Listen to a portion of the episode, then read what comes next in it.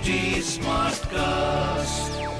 You're listening to a Hindustan Times production brought to you by HT Smartcast. Hi, I'm Dhamini, and you're listening to Gender Question. Here, we will look at an issue that's in the news using the lens of gender. The idea is to take a blind spot and throw some light on it. जो सबसे बड़ी समस्या अभी जो आ रही है हम disable लोगों के और खासकर हम विकलांग महिलाओं के सामने वो रोज़गार की समस्या है एम्प्लॉयमेंट की सबसे बड़ी समस्या आ रही है। ऐसे समय में हमें रोज़गार का मैं खुद भी मतलब डाइवोर्स हूँ मेरे दो बच्चों की ज़िम्मेदारी है मेरे पे तो मेरे सामने ये क्योंकि मेरा जो वर्क है वो इस टाइप है कि मुझे फ़ील्ड में जाके ही काम करना पड़ता है। अगर सरकार अभी आने जाने के साधनों का इतना अभाव है कि हमें पर्सनल मतलब साधन लेके जाना पड़ रहा है जो कि हमारे लिए थोड़ा महँगा हो रहा है जी और घरों में भी जाते हैं तो लोग हमें आने के लिए मना कर रहे हैं कि नहीं आप अपने घर पे ही रहिए हमारे यहाँ मत आइए As the coronavirus epidemic began to spread, the state and central governments got into crisis mode. They released documents to guide hospitals and common citizens alike on protocols. They arranged for testing kits, and the Indian Council of Medical Research released SOPs on how to use them and who all could use them. Municipalities came up with flyers and posters and employed auto rickshaws to tote loudspeakers that would provide information on how to keep oneself safe during the pandemic. Wear masks, carry sanitizers, maintain a six feet distance from each other.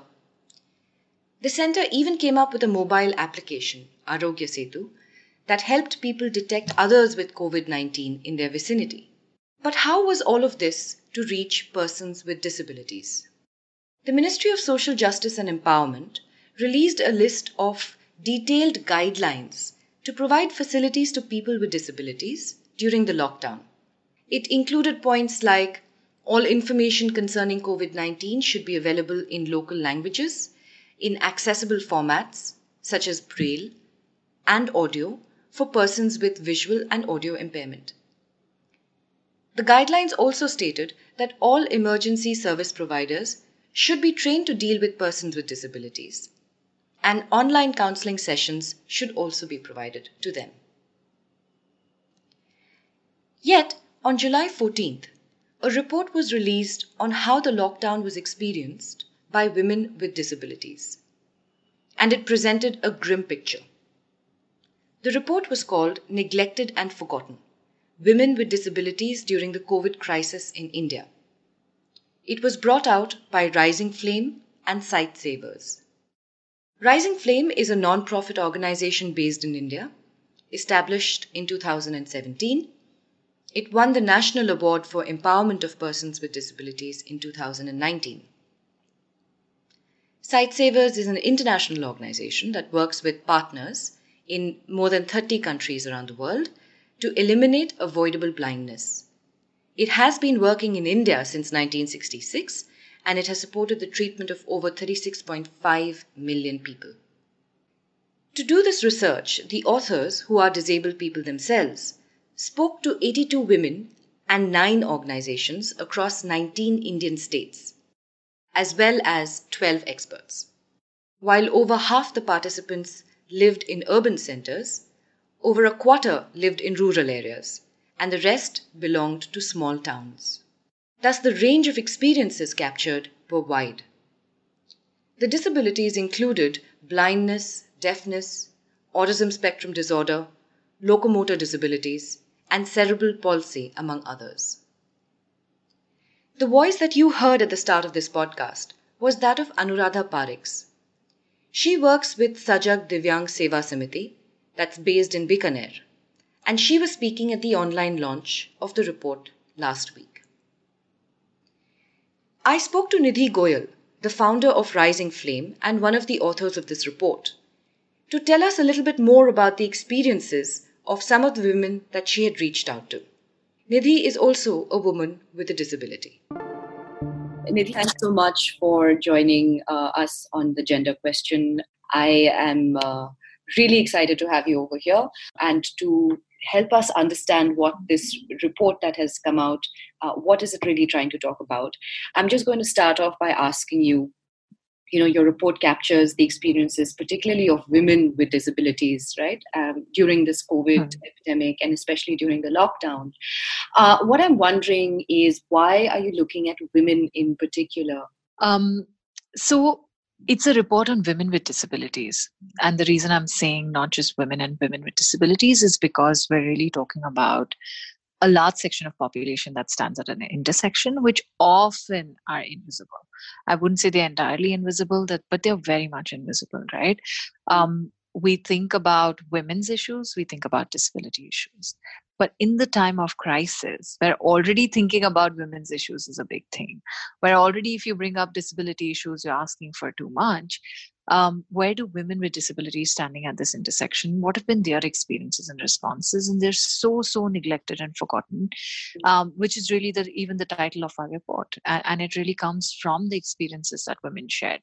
Uh, so to give a couple of examples why the gendered nature of this report was important. So when we talk about persons with disabilities you'll talk about okay the food is not being delivered to doorsteps they have a high vulnerability um, you may not talk about violence. One may have conversations around assistive devices um, or lack thereof. You may not talk about what is the gender nature at home of just having those assistive, assistive devices or if you're prioritized or not. Um, there are many such issues.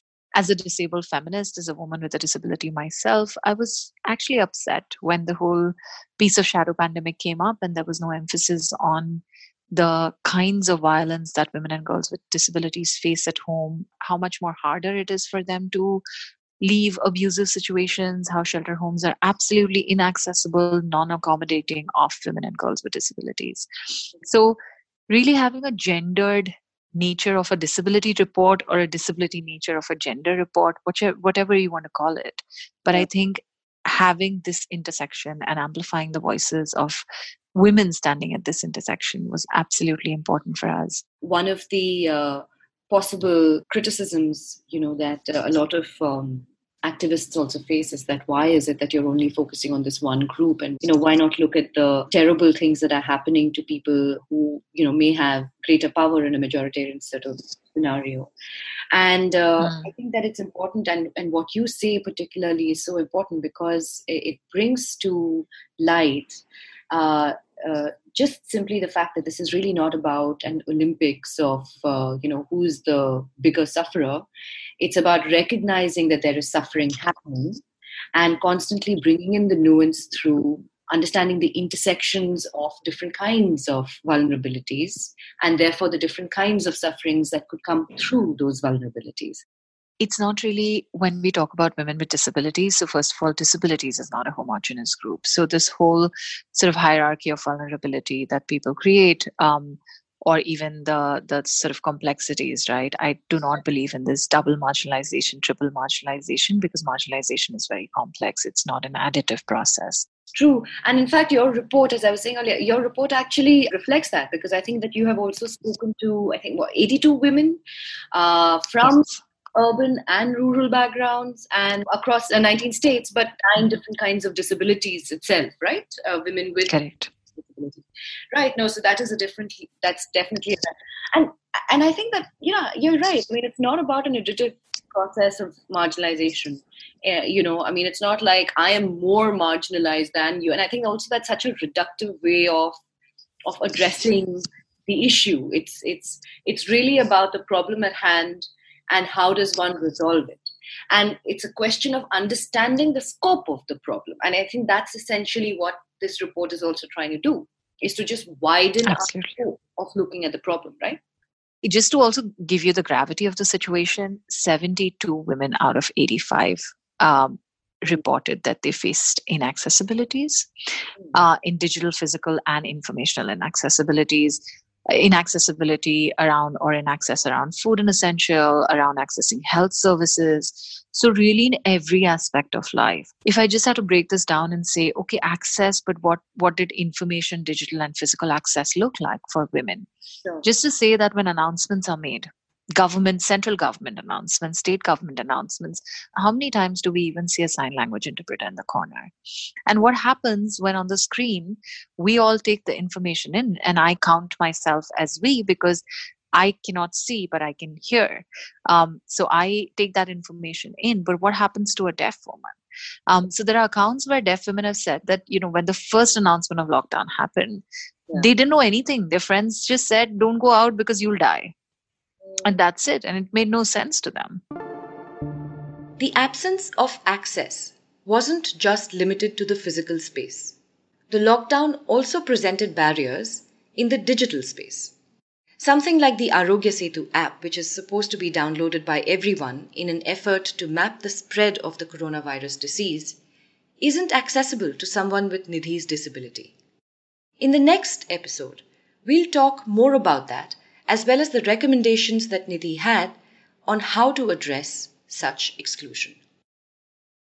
If you have any questions, do reach out to me at the Red Dhamini on Twitter you can also leave your feedback at HT Smartcast on Twitter, Instagram, and Facebook. Bye. This was a Hindustan Times production brought to you by HT Smartcast. HT Smartcast.